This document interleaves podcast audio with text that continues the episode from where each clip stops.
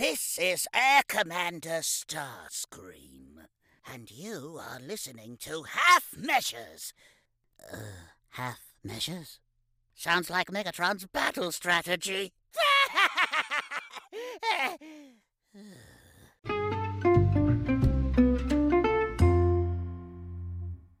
Kia ora and welcome in to episode 142 of Half Measures. I'm joined, as always, by my co host, Dan Whiting King. Dan, I have received quite a bit of feedback about us talking about the weather, so I'm going to skip that and say, hey, Dan, what's going on? Who's your pick for the World Cup? Um, you're really throwing me here. The World Cup. Um, what what World Cup are we talking here? I'm going to need more details. Oh, I, I apologize. This is the Football World Cup that starts next week. I mean, half the podcast today is going to be about it, so let's get let's get going. And so, just to really cement my lack of knowledge of um, football, so World Cup. So we're talking like you know, could it be Brazil? Could it be? Yeah, Yeah. Okay. Gotcha. Gotcha. All right. Let's go with Brazil. you're going with Brazil. That's not a bad choice. I mean, they they are up there. This has been played in Qatar, by the way. Someone should place money on that. You know, this is like when when idiots like myself make these calls. Yeah. Sometimes they just play out. You know. I'll do a post on the socials and say Dan's picked Brazil. He's never wrong. He makes a lot of money down the TAB, so this could be another one. Yep. Half half measures bidding advice. We're here for it. Exactly. Who, who, who- who's your pick? Uh, I'm probably going to go with uh, a bit of a sh- shot call. I'll probably, I think Argentina are going to surprise a few people this year. I feel like they they haven't won it in a long, long time, and I feel like it could be could be the Argies this year. Um, England are It's funny, there, they of were gonna- course, but you know, I nearly said Argentina. That was going to be like I sort of in my mind. I'm like, oh, who, uh, Brazil, Argentina, uh, Germany, mm, Brazil. yeah, can never That's my thought process. can never count out the Germans. Uh, the Welsh are going to be there as well. That's pretty exciting um, to have Wales there. But this, yeah, the conditions for play. The World Cup's not normally played in November. It's because of the heat in Qatar. If they played it in July, it would be 50 degrees temperatures. So, uh, when it comes to what have I been watching over the next couple of weeks, you can expect me to spend most of my time talking about football. Spoiler alert. I cannot wait for these conversations. They're going to be great. they really are. They really are. Anyway, that is more than enough football chat, Dan. We've got quite a few things to get through. A couple of shared watches this week. But first of all, what have you been watching? All right, so I've got a, a TV show and a, a movie for you this week before our, our joint watches. And I lightly mentioned this TV show a couple of weeks ago uh, after watching Mythic Quest. But we have recently just jumped on the It's Always Sunny in Philadelphia bandwagon. And so this TV show is on. Uh, Disney Plus here in New Zealand, and this this is one of those TV shows that has long, long, long been on my radar. It's something I've wanted to watch. There is about eighteen seasons of this show, so it kind of feels like a a steep ass to jump into, but it it's always kind of recommended to me in line with like a Seinfeld or Curb Your Enthusiasm. Uh, it's got that real sort of sense of humor, and so decided to jump in. Season watch season one. Season one, and many people have said this to me, so so be warned if you haven't watched it. A little rough, like a little, like came out in two thousand and five. Uh, definitely that sort of like real, real sort of raw curb your enthusiasm type sort of um, content. Probably rawer than that. They they deal with some pretty hectic issues, um, some pretty dark comedy. But I'll tell you, Paul, we're having a blast. This is this is really good. We've we've already kind of started on season two. It feels like a perfect palate cleanser, particularly when you know, like I'm a big fan, obviously, of The Office. You and I are always watching Curb. We're always watching Seinfeld. This is it's kind of great to have something new in the mix. And we normally sort of only watch one or two episodes because it feels like such kind of a a dark dark comedy show that you almost kind of feel a bit too self indulgent watching any more than that. So we're kind of scattering it throughout, but so far so good. Season two is looking very promising. Fantastic cast, good storytelling. Season two, Danny DeVito joins the cast, and uh, just so good. It's, it's so good having someone like Danny DeVito on a TV show. And obviously, I'm very late to the party here, but this is this is fun. He was the the one I was going to quickly mentioned when I was looking at all the names. You know, 162 episodes there in total, and Danny DeVito's there for 152 episodes. I mean, I don't think I could ever tire of his voice. He's just one of those wonderful actors and just always hilarious. This is really interesting timing, Dan, because we, having gone through various palate cleansers, you know, talking about Seinfeld, talking about, you know, we've Curb Your Enthusiasm coming into that final season now. Um, or they're, they're, they are making a new one, but in terms of everything that's aired. And so we're in that position of finding that palate cleanser as well. And um, I'm I'm not discounting this at all. I mean, the ratings on it are real high. Quarter of a million people giving it 8.8 out of 10 can't be wrong. And it's a real simple concept, right? Like, this is basically about um, a few friends that um, have brought a bar together. They kind of incompetently, competently run this bar.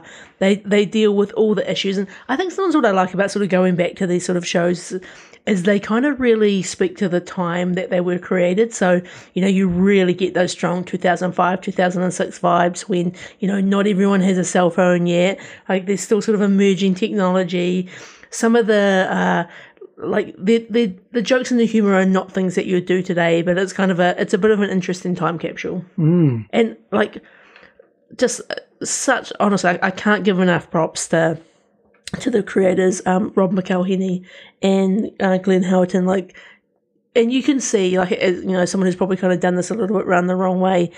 I can see because I enjoyed Mythic Quest where there's sort of some of the sort of humor and stuff is sort of um, drawn from, and, there's some great sort of uh, connections between the two. And I'm only I'm only in season two, so I have a very long way to go. But I think this will keep us busy for a good several months as we sort of keep watching it in between our other regular watches. I love that. I love it. I love a a good find and you enjoy it, and then you see that there's seasons ahead because you you're invested and you know it's safe. It's not like it's going to get cancelled. It's all done. I actually think that is such a great find, um, and obviously Rob McElhenney, as you've enjoyed with Mythic Quest, I. Um, I've actually mind I've just just started a uh, a Rob McElhenney show that he stars in. Um, I'll be talking about that in a week or two, I imagine. Um, but he is he is hilarious. But uh, there's a lot here that appeals to me, so I'll be keen to to perhaps join you on this one, maybe. And they're that good classic length as well, right? Like we're sort of talking 20, 18 to sort of 22 ish minute episodes. So perfect for a before bed while you're eating dinner type thing. So that is the, the TV show I've been watching. So yeah, if you're keen to watch it here in New Zealand, it's always sunny in Philadelphia is on Disney Plus. The other thing that I've watched uh, this week is a movie called Fall, and this movie is currently I watched it um, via sort of Apple iTunes. Is one of those movies, Paul, that is you know we often talk about those uh, kind of close quarters movies where it's you know the all the scenes are kind of captured in a in a, a, tight sort of vicinity. Yeah. And so this movie is basically about two two best friends um, who go on a bit of a, a, journey of finding themselves, and they they climb uh, a two thousand foot um, tall radio tower. Full. Full. Yes. Yep. And this movie, Paul, really kind of surprised me about how great it was. This is a movie I highly recommend watching. I don't actually recommend what, like, I went into this blind. I, I saw no trailers, I, I knew nothing about it. The least you know about this movie, kind of the better. Even to the point where if this movie sort of sparks any interest about two friends climbing this radio tower, and getting stuck up there, I would I would jump forward maybe two minutes in the podcast because I'll, I'll keep it spoiler free. But it's basically so that you've got these girls that climb this tower. As they're climbing the tower, the the tower's kind of slowly breaking apart, and as they get to the very top, part of the ladder breaks off, and they have no way to get down. And so, unbelievably, they can make a one hour forty seven movie about these this, these girls struggle as they try to a get help, um, try to find different ways to climb down, avoid getting kind of like injured and hurt in the process. And this movie is so well done It's a lot of fun. Like it's not the highest rated movie. Like, and it's probably not going to be the, you know, it's probably only really a, a one a one time watch. But I just had a lot of fun watching this movie. I enjoyed that the whole thing's kind of largely captured on top of this radio tower, and I genuinely felt at several points throughout this movie you know, you kind of feel this real sense of anxiety or dread and and fear and just what would you do in this situation. I can't even foresee myself climbing a, a 2,000 foot uh, radio tower just to kind of experience going to the top. But if I did, absolutely terrifying. I it's, it's called Fall, not the Fall. Sorry, I jumped in there because I we were talking about this with my council, um, and they were recommending it to me, and I thought they called it the Fall, but yeah, it's just Fall. Um, this definitely appealed to me straight away. Just again, one of those just really crazy just unique premises. Um, mm, and mm. the poster alone, the poster alone is enough to convince, I think. Well, for me, that's that's me sold. The the poster says it all, and yeah, like you say, probably the the the less you know, perhaps the better. Yeah, it's also got a, a little cameo by uh, Jeffrey Dean Morgan, who we obviously know as Morgan. Uh, Morgan, God, come come on, get it together. As I, am reading his name, Jeffrey Dean Morgan, and calling him Morgan. Negan. As as Negan from The Walking Dead, um, and and it's it's great to kind of see some of these, you know, other Walking Dead characters kind of in, in some great stuff for a change. And this is like it's just as I say, this is if you like those kind of claustrophobic movies, you like a movie that's kind of like you can you can just like a small tight cast with a an interesting story with some great kind of um, storytelling elements, then highly recommend checking this out. I watched it on uh, Apple iTunes. I imagine it will come to a streaming streaming service soon, but this is a this would be a a 3.5 to 4 guns for me. This is a this is a good a good watch. Oh, that's right out there. That's not bad at all. Okay, now it's definitely on my radar because, like I say, everyone was talking about it quite sort of promisingly. Then I saw the middle of the road ratings, and I thought, oh, I wonder if it's good or not. So it's great that you've come in with it and bringing it nearly at the full guns measure. That's that's mm, awesome. Mm it's saved for the very rare exception. I do wonder if I might have got into this differently had I watched the trailer or had I sort of known about it. But as someone going in blind, definitely had a lot of fun.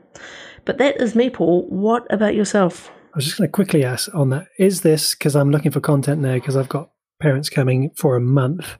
So please write into the podcast. Anyone who's got recommendations. Is this uh, sit down with the parents type watch?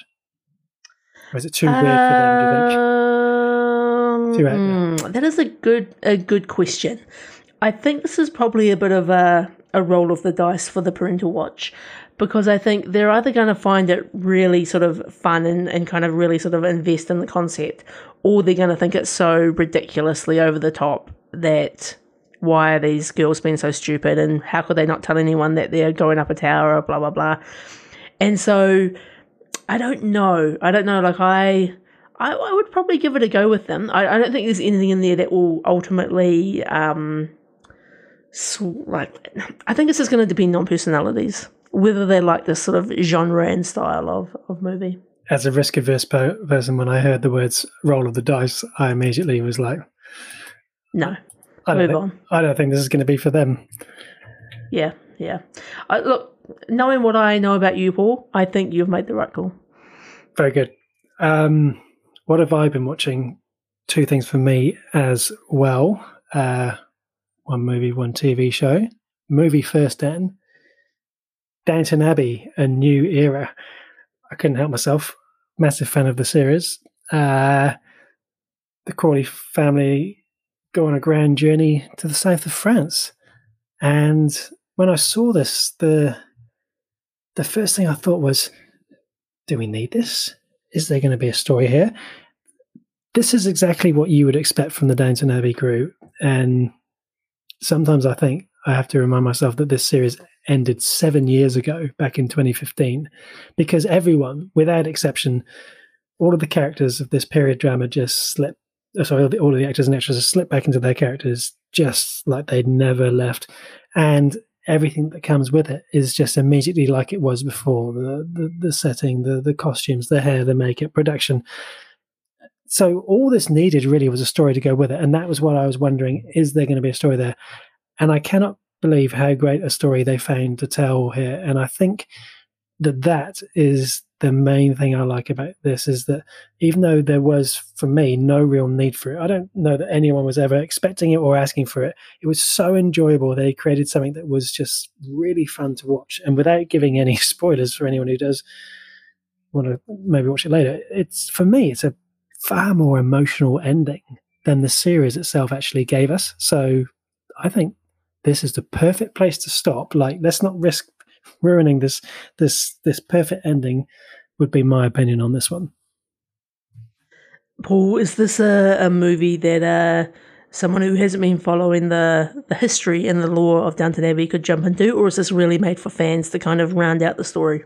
Yeah, I think it's I, I think it's the latter. I, I would say there are certain audiences parental units maybe one that you could would be you know able to do that with and they would enjoy but um i think really it's um, there's probably not enough there for a standalone watch if you don't know the characters and the history that comes with them, because otherwise there's there's possibly not enough there. But yeah, and so I would have normally, ordinarily, definitely had saved this one as a, but I they've already seen it over in the UK, so you know that was that was off the table.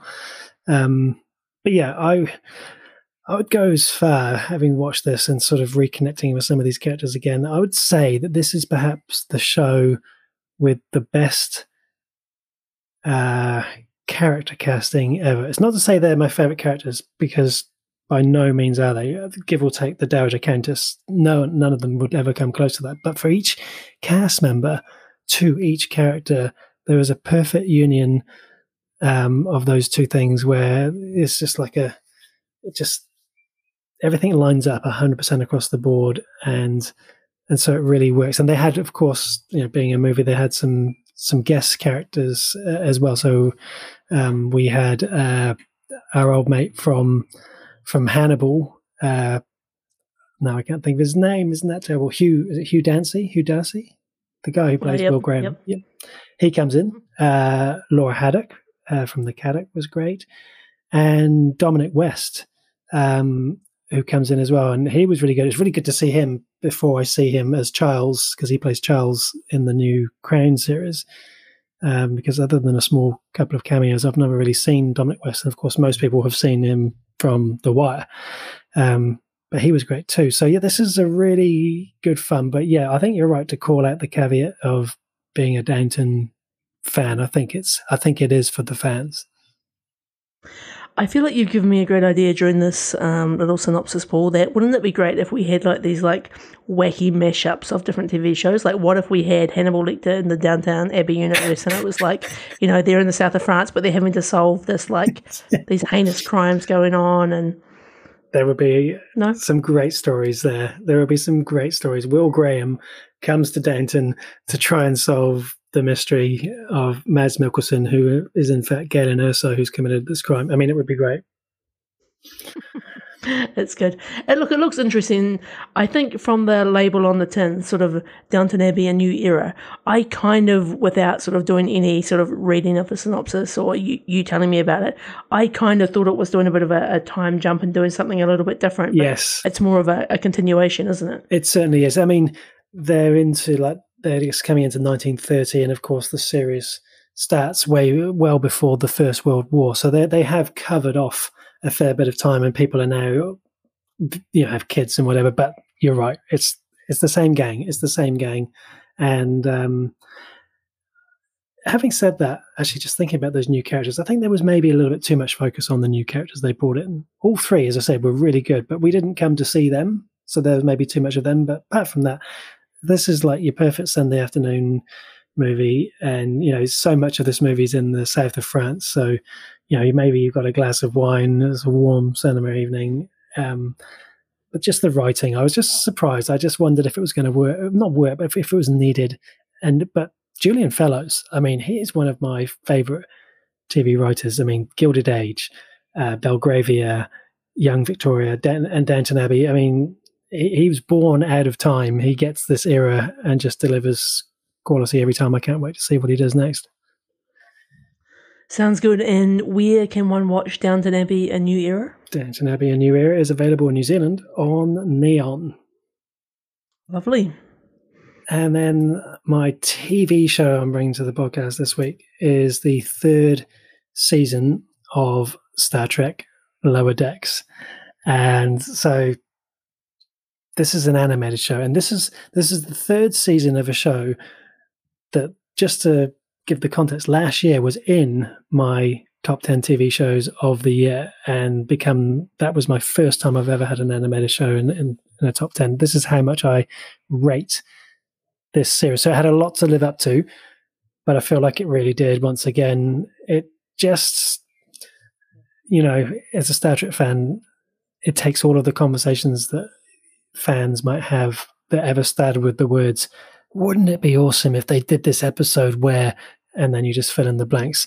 If I could be in the writer's room for any TV series that's currently airing, it would either be For All Mankind or it would be Star Trek Lower Decks. That's how much how much I rate the writing on this. And yes, it's a comedy, but it's just absolutely brilliant to watch. And I think similar to your Downton Abbey question, it probably is for the fans. It's but it's such a rich series that anyone can enjoy it no matter what they know about Trek. It's just there's so many layers of Star Trek Easter eggs that as a Trek fan you just get all that extra little bit of flavour. Yeah, I remember enjoying season one with my kind of like baseline Star Trek knowledge, um, but I haven't unfortunately gone back to watch season two or three. But and I think we might have talked about this when the first season came out that I think there's enough laughs in there. I think for uh, a casual viewer like myself, but obviously the, the true value comes from when you're you're in Deep Space Nine like yourself. Correct. Well said. Well played, Dan. You did well there. Talking of Deep Space Nine, they do have cameos from Deep Space Nine, from Voyager, from the Next Generation. They even get uh, George Takei to return as Mr. Sulu from the original series, which is just incredible. Um, I feel like um, there's, and I've said this before, there's a little bit of a Rick and Morty feel about it, given that he's one of the you know the the creators uh, creators from that show, but they don't dip too far into it. It's not too close it, but there is a definite sort of look and feel there that, that resonates. But yeah, this season just goes further. Season one is like characters. Season two, they get some story arcs going. But season three, honestly, this is as strong as any third season of of any Star Trek show. Season three I've ever seen. It sounds to me like your top ten TV shows of 2022 is getting harder and harder to make some decisions on. Honestly, Dan, I've got so much to talk about this year. We're going to have to split it across two pods or something. Honestly, there's there's so much in my list. I feel like with this um, with this season, there is a because I'm wondering will it edge into that top ten? It's a really good question. The thing is, there are occasional filler episodes, and I'd probably say there's two within this season, and it's always a shame because I don't get it with with animated shows. You know, we've, we've got 10 episodes in a season. And if I'm calling out two of them as being filler, like, isn't the budget largely the same for each? It's not like there's a. Mm. I don't get it. Um, so that's, I, I always find the fillers are more disappointing with a, a weekly drop show as opposed to something that drops the whole season in one go because you can kind of get past it quite quickly. Um, but yeah, overall, this is for you if you're a Trek fan. And did we have any delays getting this one in New Zealand? No, the, this was sorted out uh, after season one. Uh, since then, it's been fine. So season two and three have dropped here, just like with Strange New Worlds. Um, we've and Picard as well. We've had um, all three Trek shows um, dropping live, and Discovery uh, will be dropping live on uh, TVNZ. So we're we're back in the good books for those four shows. But Star Trek Prodigy, don't start me up, Dan. That season two has just started in the states. We still haven't had season one here. By gum, Paul. By gum, by indeed, gum. Dan. Don't don't start me up on this. That is available on Prime Video, Lower Decks season three. Um, shall we? Shall we head over to Gilead, Dan? I think it's time we went back. Yeah, yeah, back or forward, or what? What is the what is the timeline here? So yeah, we have done a, a joint watch of The Handmaid's Tale. Season five uh, has been dropping weekly here on Neon in New Zealand. Uh, so ten episodes. We decided to largely save it all up so we could do one giant review for you here on the pod. So this season, oh, season four, kind of ends.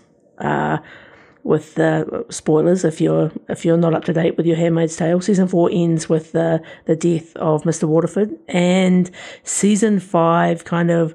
I guess comes in hot from that storyline, and I think tells quite a, a different story of, of June this season. Paul, what are you thinking about this one? We've been sent good weather, Dan. We've been sent good weather. This uh, this season, I thought was as good a season as I've seen since that first season. I feel like um, we've we've really uh, the last couple of seasons have been good, but the tension in the, in the show is back, and it is as high as it ever has been in the series. And I feel like they've done. I feel like they've done really well to do that, to keep it as tense as it is after this long, within this confined sort of universe that we have within the North American continent, I guess. And the only, I was trying to think, the only show where I could actually say that they've been able to keep that high level of tension going, you know, over five, it would be something like Homeland. They really, they really keep me on the edge of my seat quite genuinely. Like, I need to watch the next episode. I found so much about this series, the dynamics between characters, really, really fascinating but yeah, as a as a starting conclusion, as it were, starting conclusions as a starting point, uh, I thought this was a fantastic season. You? Now I've w- I've walked you into a real trap here, Paul. This is the first time you've done of, that. Yeah, I feel like I had a little bit of a different experience. so I enjoyed some components of this season. Uh, but I also found myself getting quite frustrated with with the show, and to the point that I kind of had to really challenge myself and like I, I, think okay let me let me start with the things that I really enjoyed. I really enjoyed the episodes where Elisabeth Moss actually directed as well. I, th- I think she's yes, got a, yes. a real kind of presence and a real deep kind of understanding of how to sort of portray the the gloom and the grime that is Gilead. I think where I also enjoyed the kind of the the twists with Serena and kind of the the real kind of like change it forces on you as a as a viewer as, as you sort of feel differently about her. Where I kind of found this season a little bit frustrating is I felt like we spent a lot of time doing not a lot and I felt like there was moments where every now and again the story would kind of, and I, I know that you love a slow burn. I, I know that sometimes I love a slow burn as well. Um, I kind of just felt like we had this real, like we've kind of been on this real journey with June, right? Where she finally escapes Gilead in the last season. And I felt like in this season, the more they showed us of outside Gilead, almost kind of the more unbelievable the whole universe came became for me in the sense that I felt like they're constantly sort of flicking back and forth between um, Gilead and Canada. People are just walking across borders. People are signing paperwork to um, be double agents in plain sight. It's real easy to get in and out of these countries. Whereas I think in the in the other seasons, it felt like it really felt like this such dystopian future. Mm-hmm. And I feel like this this season kind of took me out of a little bit and made me kind of just question like, ah, that's ridiculous. Ah, that's ridiculous. And I, I didn't want to feel like that. And I also I, I I I had this real kind of, and I still feel torn about it. I've got this sort of mixed feelings about about June, and because I think, on one hand, you know, we're really getting to see her experience as not only a refugee but someone who's who's kind of experienced all this trauma. On the flip side, it's always kind of like kind of like pushed towards at the end of each episode that she's going to do something really kind of like story dramatically different. And it kind of feels like by the end of the season none of those things have really kind of happened apart from she's kind of living this real life and, and horrible struggle and is not kind of welcome anywhere anymore. But I just, and I felt like a softening of all these other characters, um, particularly our uh, our main commander now. He, it, it, for some, at some point, I kind of got the impression um, that Nick and uh, what's the commander's name? Lawrence. Um, Lawrence were kind of almost a little bit ousted, but like the if I feel like they flipped a switch in this season and now they're kind of like they're the top dogs and they're kind of making all these sort of power plays. And I, I feel like they sometimes just don't stick or stay the course for some of these storylines they're following. And I feel like there's a lot of opportunity for greatness here that doesn't fully kind of eventuate for me. And I realize I'm really rambling now. So um I'll pass the mic back. No, I think you made a, a couple of interesting points, and um, there was one I was going to pick up on that I was really wanting to come back to that you said that really made. Uh, I think you hit the nail on the head. Uh, I'll, I'll, start with the Commander Lawrence comment though, because one of the one of the things that I struggled with, if I did struggle with something in this season, was that change in Commander Lawrence didn't sit right with me. I felt like I think you said you thought he sort of went a bit. So I actually felt like he went the other way. I actually, by the time the season ran out, he's he's so much harsher, and his the empathy that we saw through season three and four, and his his uh, his his rationale as to why he set the chain of events in motion. He he does a speech where he sort of says why he was a, an architect of Gilead and what his intent was. And for a second, and this is terrifying thing to say out loud, but I'll say it. I, I kind of got his logic and I was like, oh, yeah, I see. Yeah, he's sort of saying, oh, the commercialism, the capitalism of the world is just destroying our country. We had these two these two polarizing views and yeah so much of it's true with what we're seeing today in in terms of the United States I'd say and um and so that resonated with me but then he went the other way and he was you know the the behavior that he was towards the end of the the season I thought was was actually really really hard. But um, I the journey with June, I uh, I get what you're saying, but I I I found myself so often uh, not empathizing. What's the I, I don't know what the word is, damn. And I, again, this is a little worrying as I even as I say this, but I 100% get June's rage. Um, so the rage that she feels, as opposed to if you think about the the Martha and um, the oh, what's her name, the the friend that's in the house with Luke. The, those characters I just want to mm. put it behind them and forget about it and get on with life. I'm I'm with June. I'm Moira. Moira, thank you. I too often I find myself feeling exactly what June feels, and June has been through trauma like none of us could ever imagine, and and so uh, her her journey I found the most fascinating, and I think what's the final thing I'd say uh, is what really sold me on the season was the Serena June dynamic. I found that they challenged my um, opinions on Serena and my assumptions that I'd made about their relationship and where that level of emotion and hatred would sit. But then seeing someone bring a baby into the world and just being able to drop all that for the baby, I found that whole dynamic absolutely brilliant. Yeah, I, like I, I think there was some great in, the, in that final episode, the or the final like yeah. three minutes of the of the episode with I think June and Serena, absolutely incredible. Like the look on June's face was just it said so much without saying anything, and I, I thought it was amazing. I think before when I was having my rant, I might have said uh, Luke rather than Nick. I, I, I don't recall, but um, oh. I was I was mean I was meaning Nick. I I I, I think I found things also like Luke kind of like weirdly frustrating as well, mm. but in a not because of who Luke is, because I, I actually think Luke is a real genuine good guy in this TV show, and he would do absolutely anything for June, and he demonstrates that time and time and time again. And I just hate how surface level June's relationship is with Luke, but at the same time, I understand it because June has been through so much that how can she have a good relationship with him, but it's I just kind of I I always felt so kind of like annoyed by their relationship and the fact that she's always willing to kind of leave her her her, her daughter that she has um, Mm. to go and find her other daughter. And we know that her other daughter is so deeply indro- indoctrinated into the world of Gilead that it would, it's not just a matter of getting her out and bringing her home. Like, there is a lifetime of horror to unpick there. And I, I know that they want to get it back. And, that, and that's like, I, I imagine as a parent, like, you would do all that you can. But it's like, it's just interesting that you'd sacrifice everything else that she already has going on. Yes, and I remembered the point I wanted to pick up on.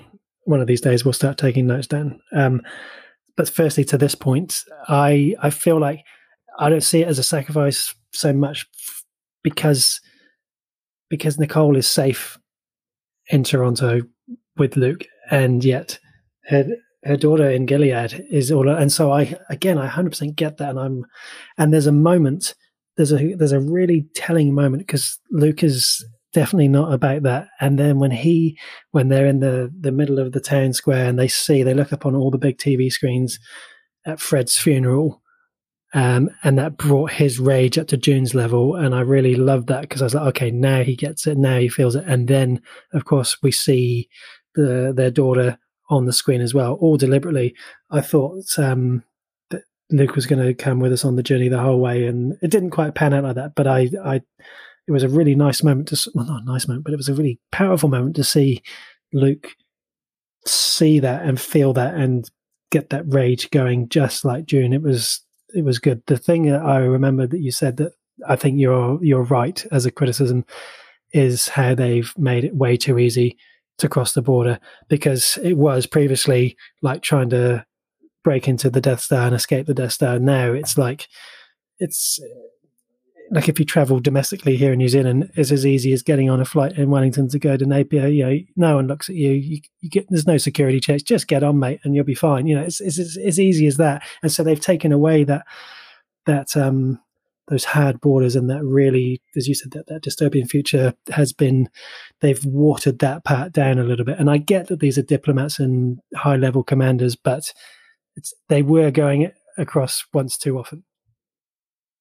Yeah, yeah, it was almost a little bit too easy, especially when I think back to the last season when we literally had like um, fighter jets flying across Chicago and Yeah. the resistance sort of fully at war. Like it, it kind of just feels like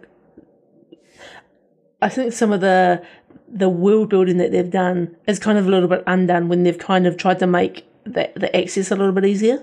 Yeah. Um, I, I think there. I, I'm being quite hard on it because I think this this is a this is a great show, and I think, and I know they're only going to do one more season after this, and it, it just kind of felt like in, in sort of the, the timeline, it made me kind of miss the Gilead side of the story more. Like, and I know Yes. that that's actually the horrible Yes. story, and but I I think that was almost kind of the more interesting bit, and even again. You know, like Aunt Lydia's kind of turned into lovely old Aunt Lily, and she's kind of got a bit of a Yes, a bit right. of a heart now.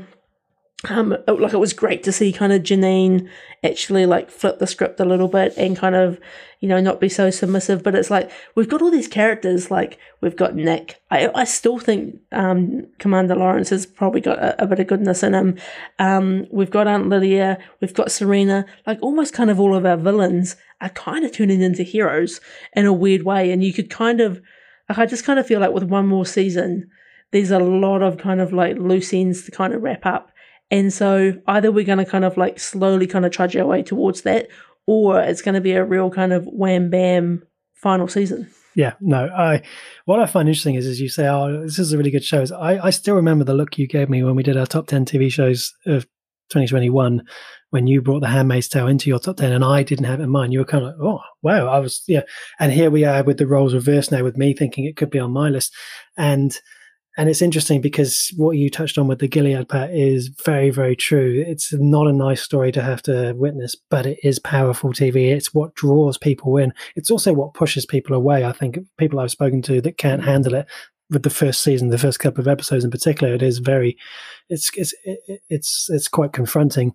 Um, Aunt Lydia, uh, I love the way you called her like this a really nice Auntie Lydia. It's I find that fascinating because Ann Dowd, who plays her, gave an absolutely immaculate performance as always. I've I just I, I think I've said it before that Aunt, Aunt Lydia would be in my top ten characters of all time. She's just exceptional. I did feel like her character in this season could have had a stronger story arc, and I think how you how you sort of defined her as that nice girl. I feel like we only saw Lydia in first or second gear, maybe third once or twice, but we have seen her hit top gear before, and there are a few people in the world who on screen be as, terrifying and as shocking and just so enjoyable as to watch as Aunt Lydia in full. Yeah, and it's not to say that it needs to be evil or horrible, but if she's going to become the nice person, I think she can use those qualities and those strengths for good. And um, mm. I really want to see her crank into overdrive next season. That's all I know because uh, her and um, oh, McKen- McKenna Grace as Esther, I thought she was superb as well. Um, she's been great in everything we've seen, you know, the Ghostbusters and everything this year. But Ann Dowd as Aunt Lydia, what a character! Definitely, and I think this is where it kind of like it was strange, right? Because Aunt Lydia has always carried a real weight with her in this show, and I love when they referred to her as Code Brown when she was like, you know, coming back yes, to see the right. see the handmaids. It was that, that was so good. but I think it's um, interesting that, like, oh, you know, she obviously brokered some of the deal for um, Commander Lawrence's new wife. Um, she tried to broker the deal to get Janine in, in the house. And at the same time, she's getting kind of pushed around by the eyes. And I just, I, I, I think I'm with you. I wanted to see, like, the Aunt Lydia of old days would have those eyes mm. like strung up on the wall. Yeah. Like straight, up, straight on the wall, done. No more conversation yeah, I, I know what you mean. I, I really, I really miss that. I think, I still think though there was so much there. I found the, with with with due respect, um, Yvonne Strahovski as Serena throughout the series, throughout all five seasons, has been uh, something of a support character for me. And this season, she mm. was right at the front, and I thought she was exceptional. And her journey to the and the change of fortune and to the point where she's essentially become June was just fascinating turn of events. And and what what was again so good for me was that it just the way they did that felt so natural. It, like it was all it was all logical and it was explainable. It, it didn't feel shoehorned in in any way. It was just like this is what's happening and this these are the reasons why. And I think because Fred Waterford um, played previously in this in the seasons by Joseph Fiennes so well. I thought he was such a good big bad, as it were, that I wondered if this this season would really miss him, even though it was so satisfying seeing him get got at the end of season four. I think I remember saying to you, I was surprised that didn't happen at the end of the whole series. I thought that this mm was the big, you know, the the Emperor's getting chucked down the chute too early. But um, yeah, the Serena journey, uh, full kudos to her. I thought she was great. Yeah, I, I completely agree. Serena was fascinating. I think for me, I just kind of probably wish that the final that we got in this season, I kind of wish that was maybe episode six or seven. Yeah. Just because I think I think there's still so much to kind of like happen, and you know, and I think this is kind of feeds into a conversation we had last week um, around how long TV shows could go for. And it's really just got me thinking around as people start to kind of get familiar, they start to have their favorite characters, mm-hmm. they start to sort of have their predictions around the plot line. I think it's always kind of in the danger zone when you're up around season four, five, six, etc. Because people kind of I think start to sort of drift off and they start to have higher expectations. And, you know, I kind of, even myself, like I'm sitting here thinking back fondly to the first season. And mm. if I mm. went back to watch it now, it, you know, it probably isn't anywhere near as good as this. I imagine the quality, the budget's so much greater than it's ever been. But it's, it just, it brings about a different conversation, I think. No, I think, I, I think you're right. And it's probably still season one. Nothing will probably ever can compare to that. That's what really got the whole world talking about it. But uh, I do love that uh, the, the, American dynamic, how small the American, you know, the country has mm-hmm. become, mm-hmm. and how the Canadians, uh, you know, hate the Americans and just want them out of their country. I found that fascinating. I found the production value, the scene of the funeral, the the visuals of the of the of the funeral was like like I was watching the First Order or something in Star Wars. It was just a really and having you know recently seen the Queen's funeral, there were some scenes uh, in that funeral that were very akin to the royalty side of things as well. It was it was a uh, it was really really quite interesting. I think they did some interesting things that I think tried to psych us out. Like if you were watching this weekly, like I think in the episode where they send in the army to raid the school, Yeah. save Hannah, Oh and that, that final kind of like sound is basically of jets. It sounds like flying over the school. Yeah. And we both in our house were like, oh my God, are they going to end up accidentally killing those kids? And it's going to sort of start a whole nother thing. Yeah. But that was kind of a bit of a, a misdirect, I think, on their part. And then on the flip side, it was kind of almost so obvious that this military mission was going to fail and why you would have a civilian in the room Mm. during your kind of like Black Ops mission is just kind of kind of mind blowing.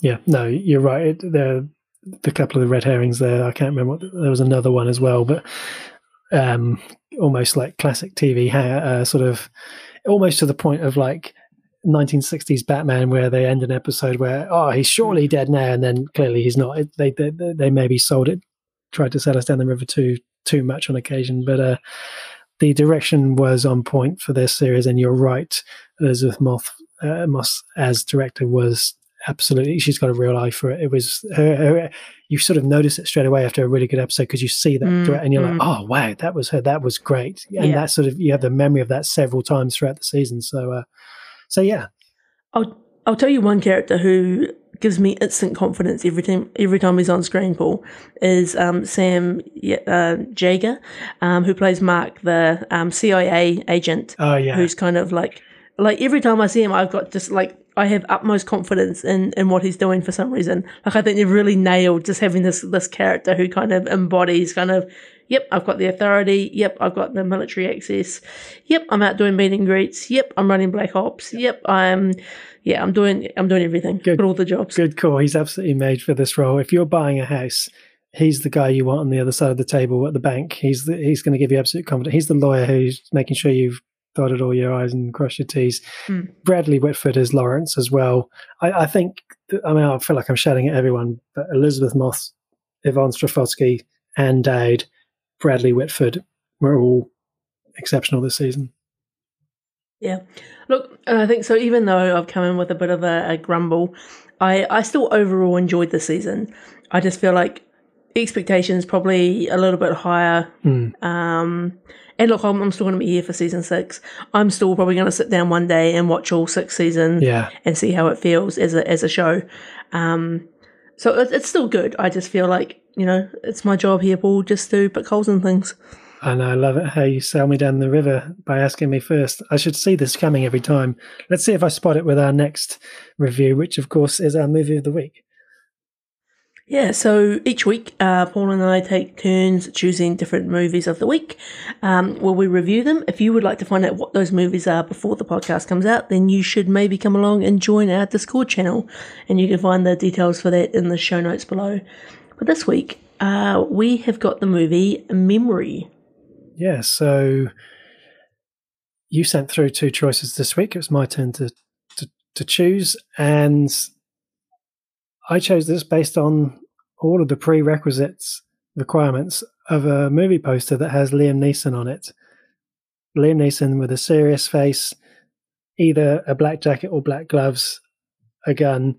I mean, I'll be honest with you, Dan, and I mean this. I didn't even read the synopsis because I know enough from that poster. And also, it says on there from the director of Casino Royale. So the fact that it's directed by our favorite movie director from the Hawke's Bay, I knew what I was getting myself in for. And so, yeah, an assassin for hire finds that he becomes a target after he refuses to complete a job for a dangerous criminal organization.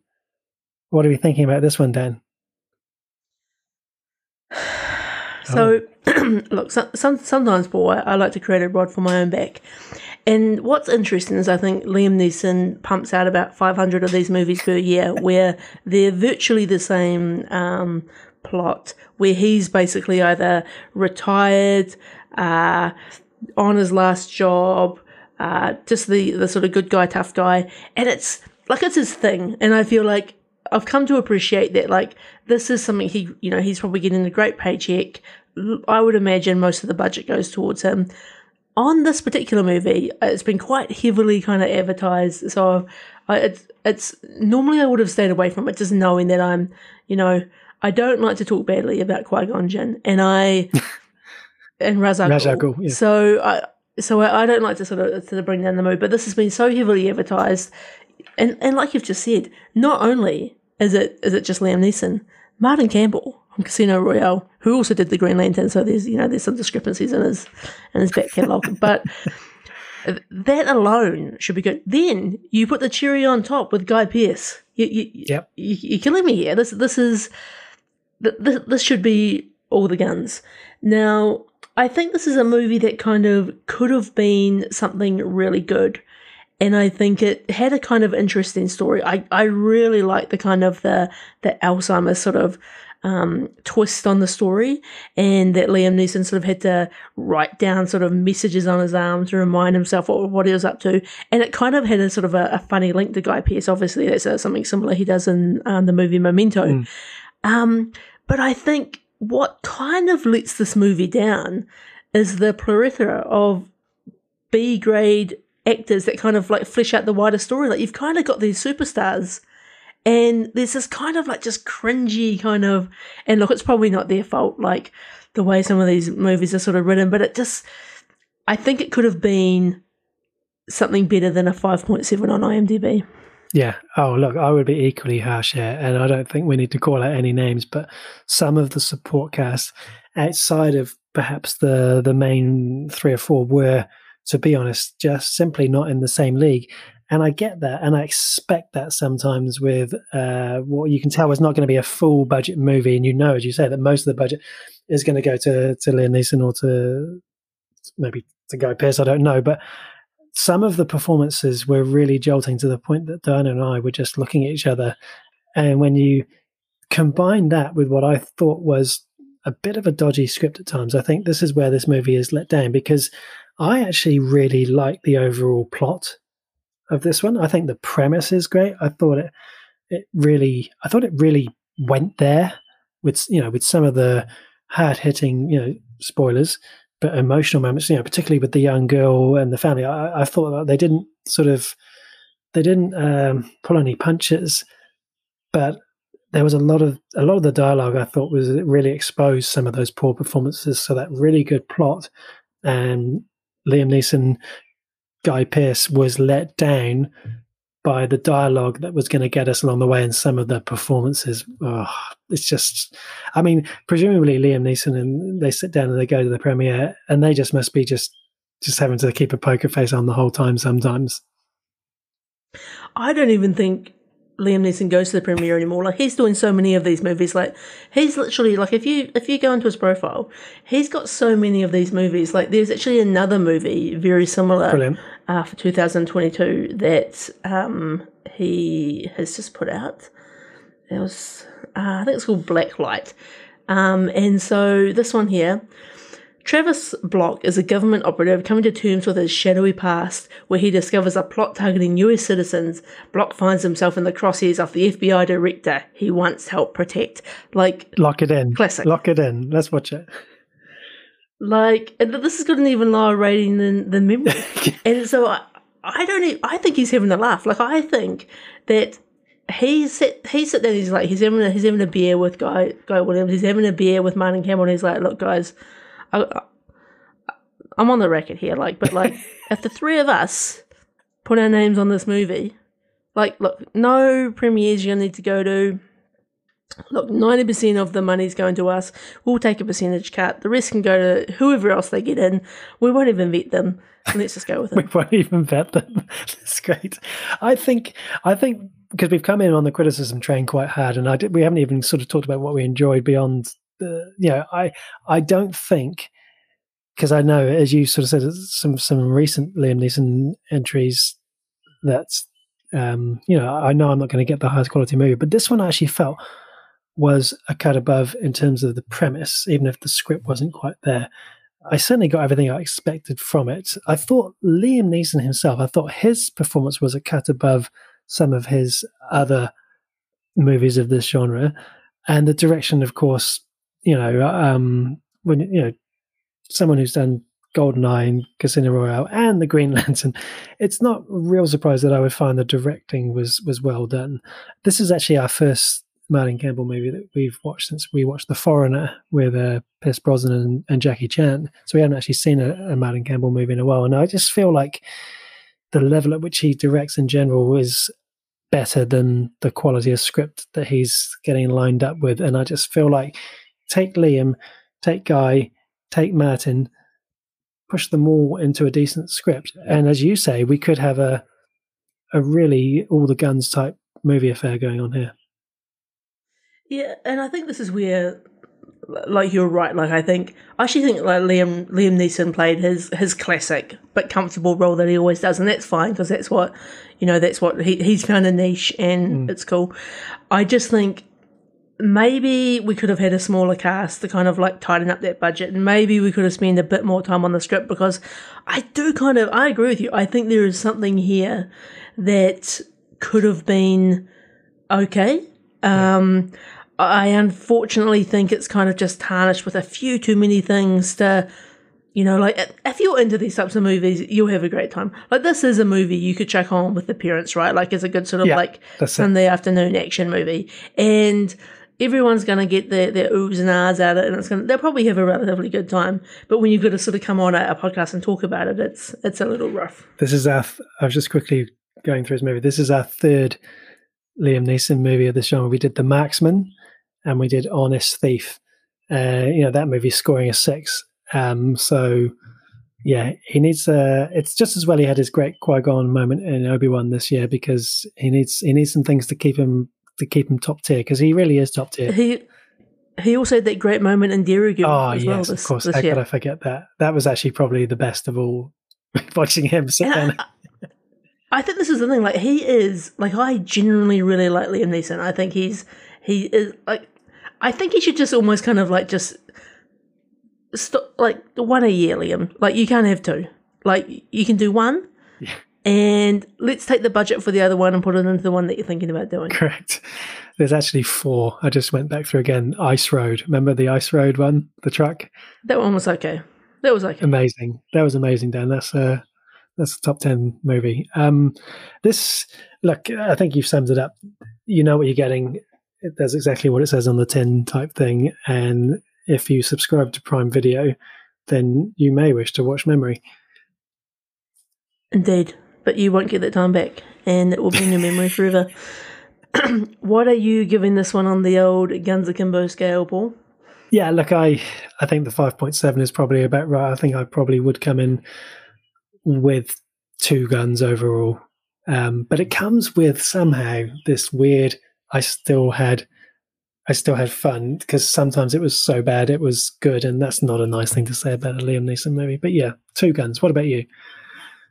I, I probably give it a one point five, but I also had a frustrating experience, and I actually fell asleep watching this movie, and then I woke up like angry the next day that I had to go back and like pick up where I like because I'd kind of like it had auto played to the end, yeah. so I had to actually like, oh god, I'm gonna watch this movie again. I love that. So I'm taking half a point off for the pure pain it caused me for having to kind of watch it twice. That's great. Yeah, I think that would be very confusing with a movie like Memory because uh, yeah, that kind of that adds to the adds to the whole experience of frustration here. Yeah, indeed, indeed. So, Paul, what is your what's your pick of the week? Yeah, it's um, it's a really tough week because um, you know, Star Trek Lower Decks and The Handmaid's Tale for me are two shows that have been in my top tens over the last two years, either one or the other, and I thought both were strong. But I feel like for me, Handmaid's Tale was just a really it was a really good experience, and I think it's because I came in with low expectations because last season didn't quite get there for me, and it's got me really hyped for the for the final season. So I'm going to go with Handmaid's Tale season five uh, this week for me. What about you, Dan? Uh, I'm going to go with the, the surprise movie, um, the movie called Fall, mm. uh, just because it was a complete kind of surprise hit. I had a fantastic time. Nice. Caught me off guard and would, would highly recommend for anyone looking for something to watch. I love that. What about the news, Dan? All right. What is on the news? All right, so this week, I guess, as per uh, tradition, start with the unfortunate and sad passing of Mr. Kevin Conroy, who is the, the much, much loved voice um, of Batman and numerous other um, voice acting sort of credits to his past. But he is a he's a great loss to DC, to Batman fans. Um, he sounded like a a great human being all round. So our condolences to the Conroy family. Yeah, really loved actor, and I think so many people perhaps won't know who he is, but so many people in the Batman community, in particular, he for so many he is their Batman. He is their voice, mm-hmm. and even when I sort of go downstairs. My you know my son's a teenager. He's playing all the games. I hear the Batman voice all the time. So I've become so accustomed to this this voice that it's just uh, it's just unbelievable. It's really such a a young age, really as well. It's just a, an awful shame, really is. Mm-hmm. 66, far too young. Uh, so speaking of DC, so we've talked about James Gunn and Peter Safran, who are taking over in sort of the, the co-leadership of DC films, and they have been working on a eight to ten year plan um, looking across basically all of DC films, TV shows, animation, and more. And by the sounds of it, they actually, it sounds like they've had a pretty awesome workshop this week looking at what that timeline looks like. Um, Paul, you and I both have a bit of workshop experience. So, what a workshop to host, I imagine. Oh, that would be an incredible experience. I mean, there are several workshops I'd love to run, but um, the the co-management of this franchise looks to be in good hands. Indeed, indeed. Speaking of DC news, this bit of news is uh, brought to my attention by Sador in our Discord channel. Is we're getting Peacemaker season two. So John Cena has posted a the hand of Peacemaker, um, showing up a peace symbol, also indicating season two of the show. I was a big fan of Peacemaker. I think this is a show you need to add to your list, Paul. Mm. Really great, really great, fun. Um, glad to be having season two coming soon. Uh, we've got uh, Hunters, which I know is a TV show that you watched on Amazon Prime, I believe. Yep. Uh, so they are going to do a second and final season of that show, which is going to premiere in uh, 2023. So if you're a fan of the the the Hunters show, which is around hunting Nazis in 1970s New York, uh, it could be a good time to catch up on season one before season two drops next year. Yeah, really strong show. Again just like I talked about the capture last week, it's one of those shows where you're just waiting for season two. It's been so long, so um, can't wait to get back on that. Definitely one for you to get amongst as well yourself, Dan. Indeed.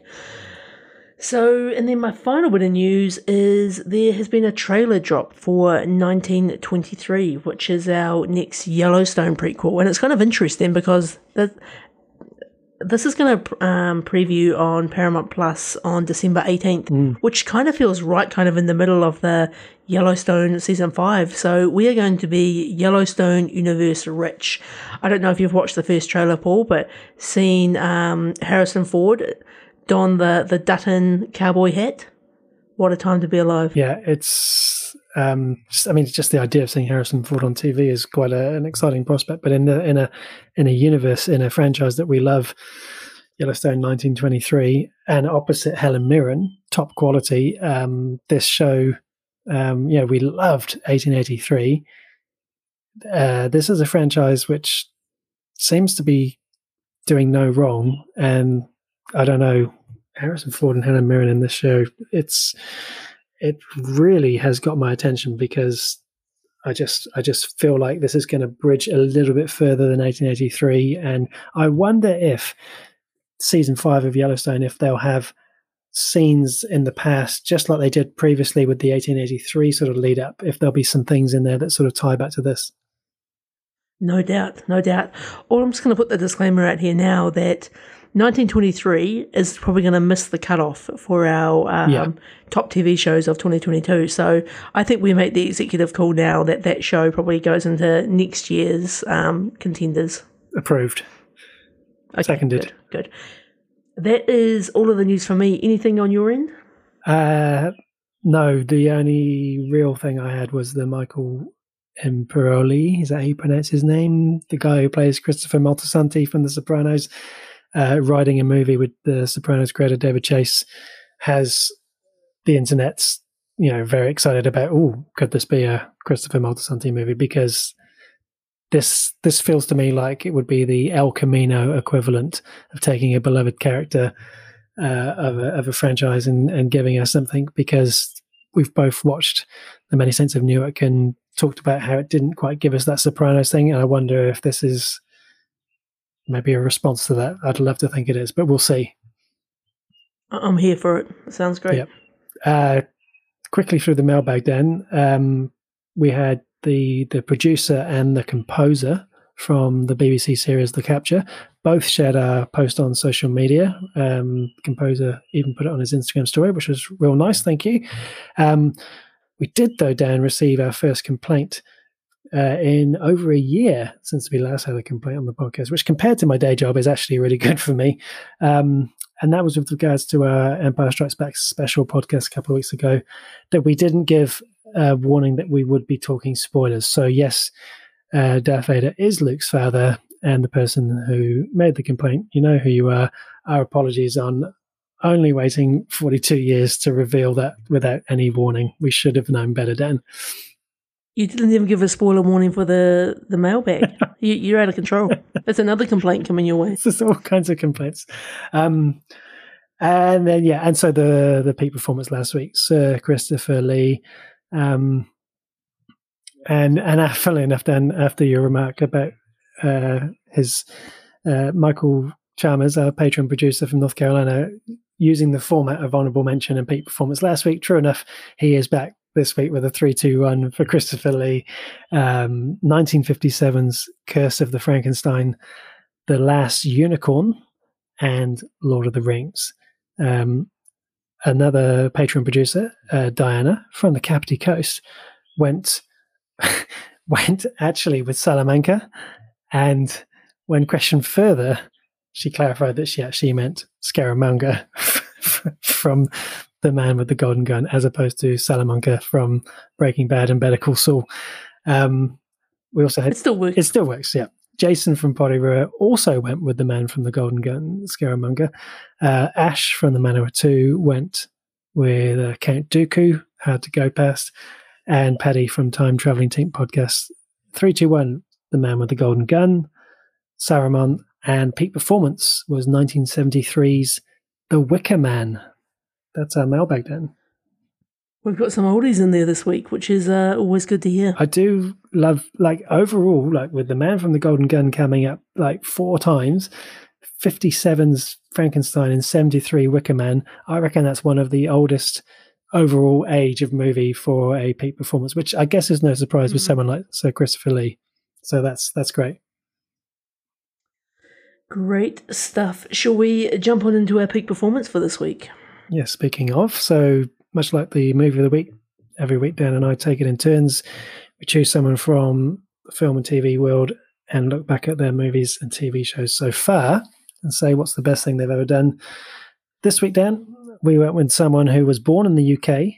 His father's a Kiwi, but of course, everyone knows that he's an Aussie.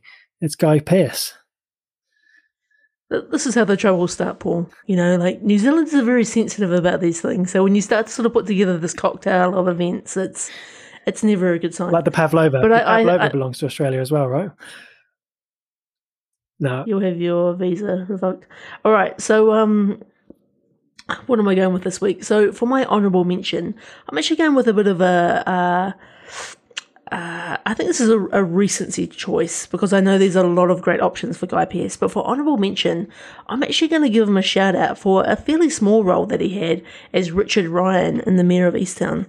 Um, mm. And I just thought he played, uh, like, I, in my in my view, Guy Pearce is a is a top level actor, and I think to come into a show like Mare of Easttown and kind of play this sort of side character, love interest, kind of like bring a level of sort of acting craft to this that you're kind of questioning his sort of intent and his role and, and what's going on within Easttown, um, then it's like I just thought he did a, a fantastic job. So he, he's going to get my honourable mention. But for my actual peak performance, I'm going old school, Paul. I'm going back to 1994's The Adventures of Priscilla, Queen of the Desert.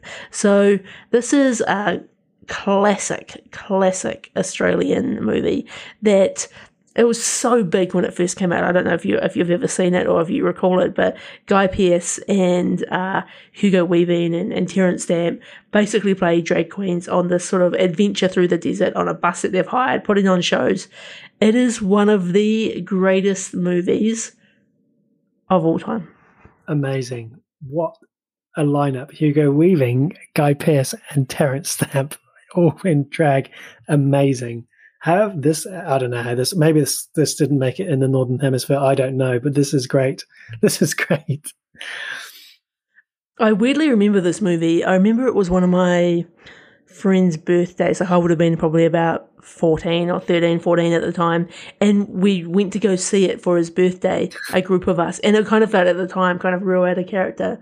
But it was just like it's got this great ABBA soundtrack great storytelling you would love this movie, Paul. Like, I presume it's probably aged like fine wine. So yeah. if you ever get the chance, give it a go. I, I think, with respect, I think Terence Stamp is the one that gets me across the line. The idea of him playing that character feels extraordinary. Um, great pick, Stan. And I look, shout out for you picking up on the the Mare of Easttown because, yeah, it was a, a support role, but he was superb, and it had to be the the perfect mix to go alongside Kate Winslet in that show. But given the nature of what that show was about, I thought uh, that's that's a really great show.